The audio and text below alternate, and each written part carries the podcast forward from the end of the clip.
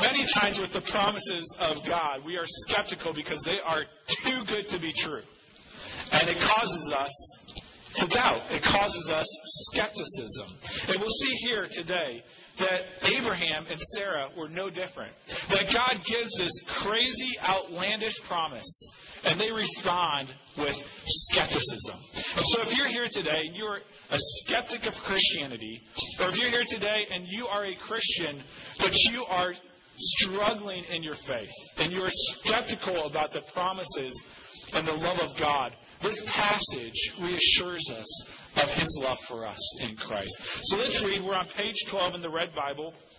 It's, uh, sorry, Genesis chapter 17. Uh, we're going to read verse 15 through 18:15. Okay, so large chunk of scripture, Genesis 17:15 through 18:50, and we'll kind of see there's these four different stories in it, but we'll also see the continuity that runs throughout it as well. Genesis 17:15. And God said to Abraham, "As for Sarai, your wife, you shall not call her name Sarai." But Sarah shall be her name. I will bless her, and moreover, I will give you a son by her. I will bless her, and she shall become nations. Kings of peoples shall come from her. Then Abraham fell on his face and laughed, and said to himself, Shall a child be born to a man who is a hundred years old? Shall Sarah, who is ninety years old, bear a child? And Abraham said to God, Oh, that Ishmael might live before you. God said, No, but Sarah your wife shall bear you a son, and you shall call his name Isaac. I will establish my covenant with him as an everlasting covenant for his offspring after him. As for Ishmael, I have heard you. Behold, I have blessed him and will make him fruitful and multiply him greatly. He shall father twelve princes, and I will make him into a great nation. But I will establish my covenant with Isaac, whom Sarah shall bear to you at this time next year. When he had finished talking with them, God went up from Abraham. Then Abraham took Ishmael his son, and all those born in his house, or bought with his money, every male among the men of Abraham's house, and he circumcised the flesh of their foreskin that very day, as God had said to him. Abraham was 99 years old when he was circumcised in the flesh of his foreskin. And Ishmael, his son, was 13 years old when he was circumcised in the flesh of his foreskin. That very day, Abraham and his son Ishmael were circumcised. And all the men of his house, those born in the house and those bought with money from a foreigner, were circumcised with him. And the Lord appeared to him by the oaks of Mamre as he, sat at, at, as he sat at the door of his tent in the heat of the day. He lifted up his eyes and looked, and behold, three men were standing in front of him. When he saw them, he ran from the tent door to meet them and bow himself to the earth and said, O Lord, if I have found favor in your sight, do not pass by your servant. Let a little water be brought and wash your feet and rest yourself under the tree while I bring you a morsel of bread that you may refresh yourself and after that you may pass on, since you have come to your servant. So they said, Do as you, you have said. And Abraham went quickly into the tent to Sarah and said, Quick, three seahs of fine flour and three seahs of fine flour, excuse me, knead it and make cakes. And Abraham ran to the herd and took a calf, tender and good, and gave it to a young man who prepared it quickly. Then he took curds and milk and the calf that he had prepared and set it before them. And he stood by them under the tree while they ate. Verse 9. They said to him, Where is Sarah your wife? And he said, She's in the tent. The Lord said, I will surely return to you about this time next year and Sarah, your wife, shall have a son.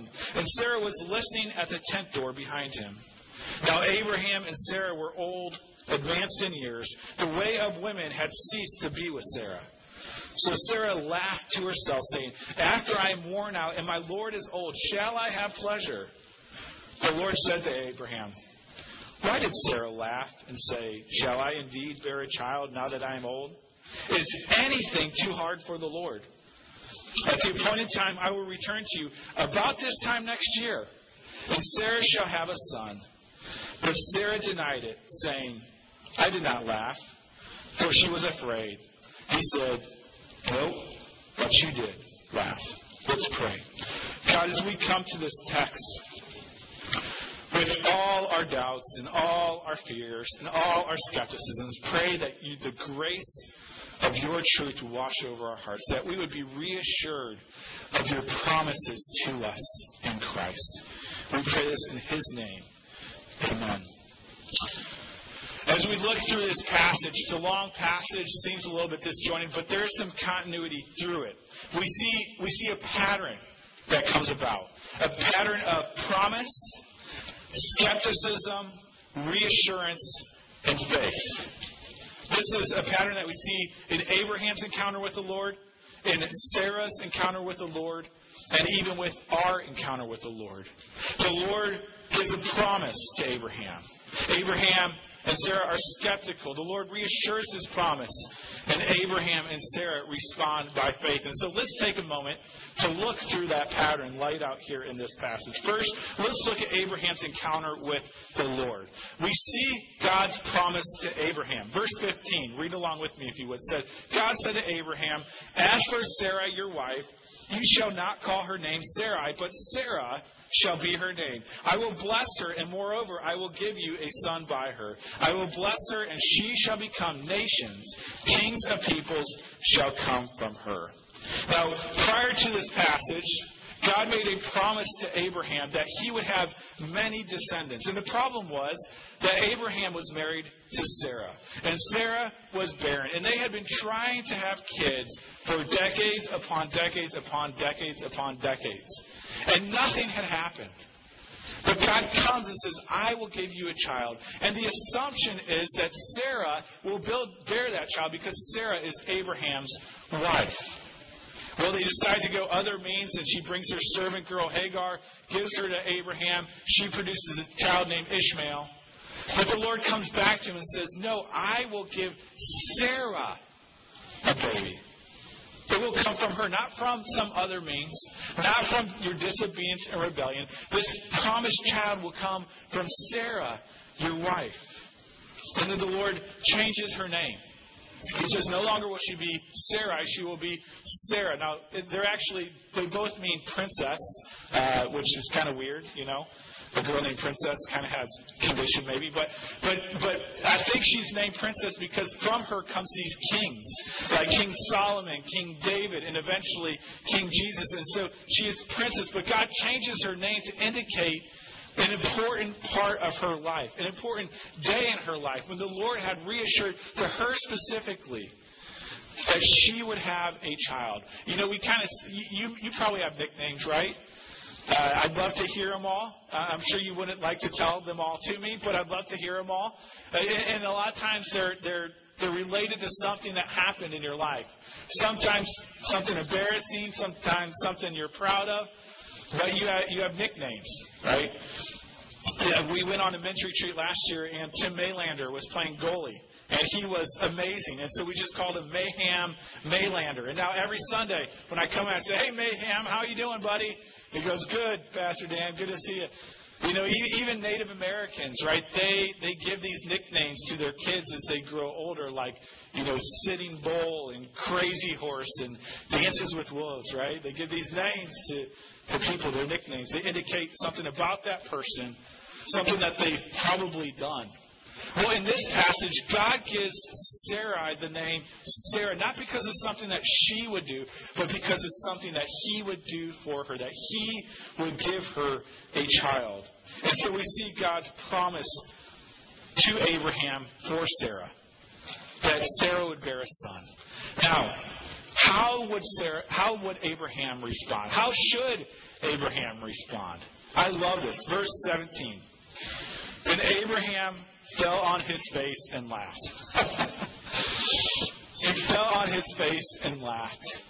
It wasn't praise, it wasn't, you know, worship. He fell on his face and laughed. I'm guessing that was not the response God wanted. Just an assumption. But you see, Abraham's skepticism is so evident. Abraham, by his laugh, was saying, God, you have to be kidding me. God, you are so out of touch with reality. You obviously know nothing about a human body, God. You know, when I was a teenager, I was a lot like Abraham. I still am many times. But I would look at my parents and I would say, You are so out of touch with reality. You have no idea what's going on. I remember when I was in junior high, I tried out for the basketball team. I didn't make it. So I was like, You know, I'm going to be the trainer for the team because I just want to play basketball some way, somehow. And they all had these shoes. And I was like, Mom, I have to get these shoes. And the basketball shoes, probably $110 or something like that. Mom, I have to have these shoes. And her response, You don't have to have those shoes, right? And I'm sitting there thinking, Mom, you have no idea what you're doing. You are ruining my social life. I'm going to be a complete dork if I don't have these shoes. You are so out of touch with reality, Mom. Right? And I constantly question her wisdom on matters like that. Like she'd give me coupons to go out to eat with my kids. I'd be like, Mom, that's so dorky. I can't do that, Mom. It's so uncool, right? Well, when I get to college, all of a sudden my mom's like a rocket scientist. She's brilliant. I'm like, yes, don't spend lots of money on shoes. They go bad. Take coupons. It's free money, right? All of a sudden she becomes wise when you move out of the house. For Abraham, he's looking at God and saying, God, you have no idea what you're talking about. You are so unrealistic. You are so out of touch. Don't you know about my wife? Don't you know about me? I'm 100 years old. She's 90. A lot of kids aren't produ- a lot of a lot of people aren't producing kids at this age, God. And so, so so uh, Abraham proposes Plan B. He says, "Oh, that Ishmael might live before you." He says, "God, you're kind of out of touch reality. Your promises are too audacious. They're too spectacular. How about we just take this simple route? Let's take let's take Ishmael." Let's, let's go through him. Let's make your covenant promises to be his God, to, to, to be God to his people, to love them forever. Let's take that through Ishmael. And so Abraham responds with this skepticism and the audacity to tell God what to do. I think God's response to Abraham's skepticism is something very beautiful. Look with me in verse 19 as God reassures Abraham. God said, No, but Sarah your wife shall bear you a son, and you shall call his name Isaac. I will establish my covenant with him as an everlasting covenant for his offspring after him. God tenderly encourages Abraham. We're not going your way, Abraham. We're going my way. And it's the better way. It's the best way. I will not take the easy route, Abraham. I will take the miraculous route. I will not take your sin and send my promise through that, but I will send it through a promised child that is miraculous. And this is such good news for us. As you look into the New Testament, you see this that, that God sent his promised love through a promised child and not through a child of the flesh, a child of a sinful, adulterous relationship. Because we are children of promise by faith. And because the child of promise received God's covenant, we as children of promise receive it as well. Romans 9 put it this way. Many of you studied this in Bible study this week in women's and men's study. It goes like this Romans 9 7. Not all are children of Abraham because they are his offspring. But through Isaac shall your offspring be named. This means that it is not the children of the flesh who are the children of God, but the children of the promise are counted as offspring. For this is what the promise said About this time next year, I will return, and Sarah shall have a son. I love the tenderness and reassuring love of God skeptical, broken, bitter, angry, doubting children of His. His love that He comes alongside of us. He responds with grace always to His children. We see his response, Abraham's faith is spurred on. Look at verse 22 with me. It says, When he, God, had finished talking with Abraham, God went up from Abraham. Then Abraham took Ishmael, his son, and all those born in his house or bought with his money, every male among the men of Abraham's house. And he circumcised the flesh of their foreskin that very day, as God had said to him. You know, Abraham's initial response to God's promise was skepticism. But when God comes and reassures his promise, Abraham responds by faith, and his faith takes action. And Abraham goes to circumcise his household. Now, if you're like me, you probably just read over this verse and say, yep, that's what God told him to do. Very good, way to go. But can you imagine if you are his son Ishmael, who's 13 years old, or if, if you are these, uh, if you're these servants in his house, and this old, old man, 99 years old, probably a little bit senile, comes to you and says, I talked to God, and we have something to do, right? What would be their response? They'd be like, Are you sure? Are you positive that you met with God? Are you positive this is what God wants you to do? Because it sounds a little, right? It, it doesn't sound right. And yet, Abraham, at 99 years old, who's never been to medical school, proceeds to circumcise all the men of his house. That, I mean, the reason I'm, I'm making this point is that it was not easy for Abraham to continue in faith. He had to face skepticism, doubt. He had to go through personal pain and suffering. The, the healing time for this was, was a very long time for adults. But he followed God by faith, even in the midst of pain and suffering, to himself. I think there's an important principle for us here today that, you know what, sometimes when we follow God's calling in our life, it will cause suffering. It will cause pain. It will come at great cost to ourselves. This, this past two days, uh, the leadership of Jacob's Well took a vision retreat, restoration, vision, things like that.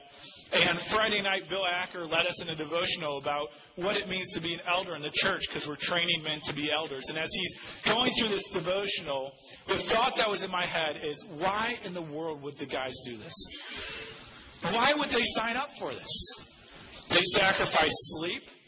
I don't know if you know this. Every Monday morning, they wake up about 5 a.m. We meet from 6 to 7:30 to, to, to follow the Holy Spirit in leading God's church.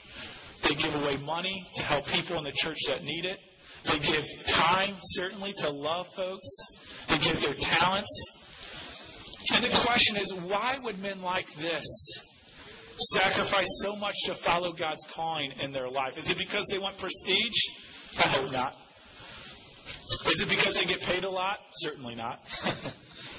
Why would they do it? Is it because they have perfect faith? No. It's because of the reassuring promises of God that He will be their God, that He is spreading His redemption throughout Green Bay, and that they get to be a part of that glorious redemption. And so they're able to sacrifice to, to follow God's calling in your life. What is an area in your life that maybe God is calling you to that would cause you a little bit of pain? You know, you probably know what it is. You, you push it out of your mind because you don't want to go there. Maybe it's maybe it's going to help your elderly neighbors and give up a night. Maybe it's sponsor a, a child and give up cable. I, I don't know what it is for you. I'm not trying to assume what it is. But sometimes following God, many times, comes at cost to us. But it is a great joy because the promises of God are true. Jesus puts it this way, Matthew 10:38. He says, "Whoever does not take his cross and follow me is not worthy of me. Whoever finds his life will lose it, and whoever loses his life for my sake will find it." He's making this promise that although following Jesus means you have to pick up a cross, although it means it will cause you personal pain, possibly humiliation like Abraham as you share your faith, he says, even though that is true, there is a promise that as you lose your life, you will find a life that you never knew existed. And it is glorious. And so we see God encounters Abraham. He gives his promise. Abraham responds with skepticism, and the Lord doesn't zap him dead. He reassures him of his promise. And then Abraham responds by faith. In the beginning of chapter 8, we see uh, these three men come along, and Abraham sees them and invites them and shows hospitality to them. Abraham probably doesn't know exactly who they are, but we know as the readers that one of them is probably the Lord, Jesus himself, and the other two are angels that will go on and destroy Sodom and Gomorrah. But, but they come, and Abraham shows them hospitality. And we see Sarah herself now encounters the Lord. And we won't spend as much time on this, but you see the same cycle. You see God's promise. Look in 18, verse 9. It says, uh, they said to him, Where is Sarah, your wife? And he said, She is in the tent. So they're making it evident they came to encounter Sarah, to tell something to Sarah face to face, not through her husband, but directly. Verse 10 The Lord said, I will surely return to you about this time next year, and Sarah your wife shall have a son. And Sarah was listening at the tent door behind him. And so there was a thin sheet behind him, and he's probably using his preacher voice saying, Sarah will have a baby, right? And she can hear him right behind. That was the custom of the day. They would eat in separate quarters. But we see the Lord comes to talk to Sarah personally. You know, I love hearing people's testimonies because they're all like snowflakes. No one is alike. And yet they're all glorious. I've heard of people coming to faith in Christ while hanging out clothes, while showering, while riding on a bus. I mean, in, in so many different places. I've heard of people trusting in Christ in an instantaneous moment or happening over a large uh, range of time. And you see the Lord coming to Abraham and Sarah in very different and unique ways. Abraham, you know, there's the, the smoking fire pot, and, and there's the, the, the, audible, loud voice, and then God ascends. With Sarah, he comes with sore feet and a hungry stomach. And what's so amazing is to hear how the Lord comes to us all uniquely. But the thing is that all of us need to encounter the Lord personally. Sarah couldn't encounter the Lord through Abraham. You can't encounter the Lord through your spouse, through your parents. You have to encounter him yourself. Have you encountered the Lord yourself? Or is it your wife's faith, or your husband's faith, or your parents' faith? So God comes to encounter us each individually. And then we see Sarah respond with skepticism. Verse 11. Now Abraham and Sarah was old, advanced in years. The way of the woman had ceased to be with Sarah. So this this this verse is just overstating. Uh, they're old. Uh, they're very old. They're very, very old. And they're so old that she's postmenopausal. She can't have babies. She's done with. Okay? Verse 12. So Sarah laughed, similar to Abraham, to herself, saying, Am I worn out? Literally, I'm, I'm decaying. I'm worthless. And my Lord is old. Shall I have pleasure? Sarah's laugh was a laugh of skepticism, probably a lot of hurt and bitterness. Can the Lord really do this. And then we see God being consistent with his character as he was with Abraham, reassuring Sarah. Verse 14 Is anything too hard for the Lord? At the appointed time, I will return to you, and about this time next year, and Sarah shall have a son. Is anything too hard for the Lord? What a great statement. Is anything too hard for the Lord? Is your hurting broken heart that needs redemption? Is anything too hard for the Lord? Is your, your father or your mother who you want to trust in Christ rebelling against the Lord? Is anything too hard for the Lord?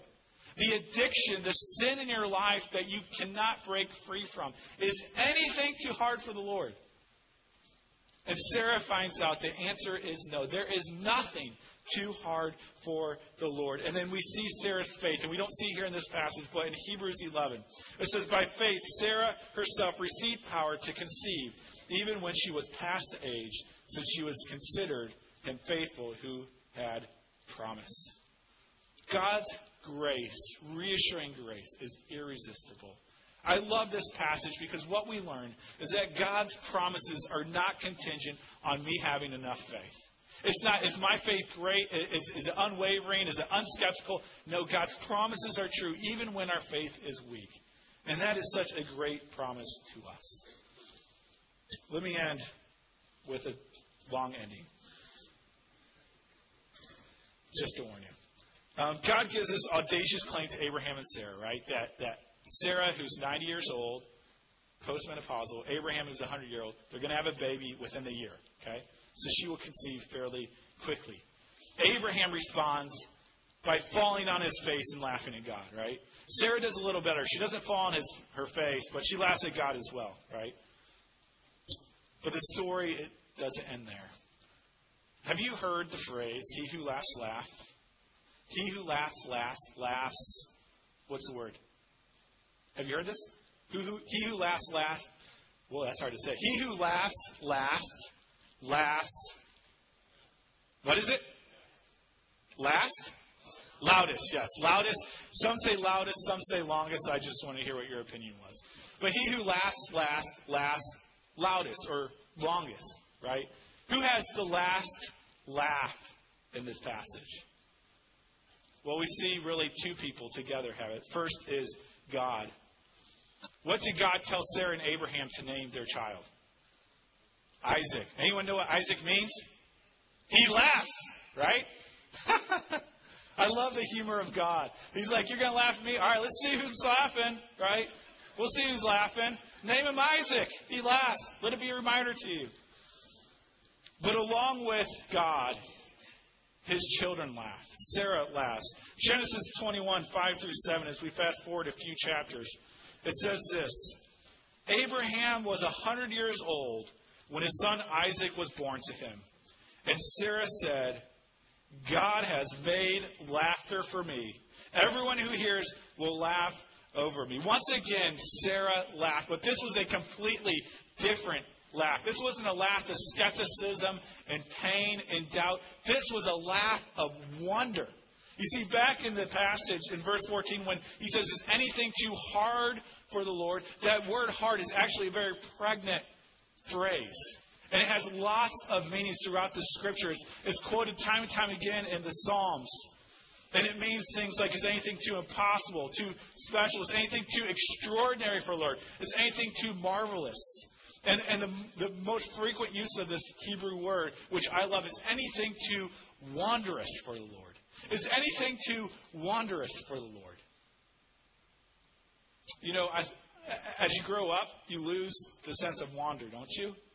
You've already seen fireworks as a kid. Yeah, they're, they're, they're big. So what? Anymore, right? But for a kid, whoa, you know, is, is that how God makes clouds? Cool, you know? You've, you've ridden in an airplane, it becomes ordinary. Now it's not, you know, a kid, oh, awesome, look at all the clouds from fireworks, right? We lose the sense of wonder. But there's one time that I think adults across the board wander, and it's when they hold their newborn child and they study his or her face, eyes, nose, mouth, like everything's there. It's amazing, right? Their fingers and the wonder of them wrapping their hand around your pinky finger. It is a glorious moment of wonder. And Sarah experienced this wonder that God did. Is anything too wondrous for Lord? God brought Sarah a child. For us, our salvation our wander doesn't come through an old, barren woman who's married to a man. It comes through a young, virgin woman named Mary, who the Lord comes to and displays his power by conceiving a child within her and raising him up. And then the most wondrous thing of all is that he takes on our skepticism. He takes on our doubt. He takes on our sin at the cross and pays for it in full that we could once again laugh Christians should laugh like nobody else, not in skepticism, but in pure, unadulterated joy.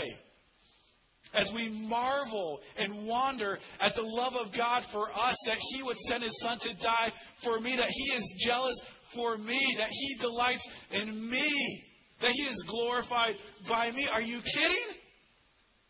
And so God restores laughter to us.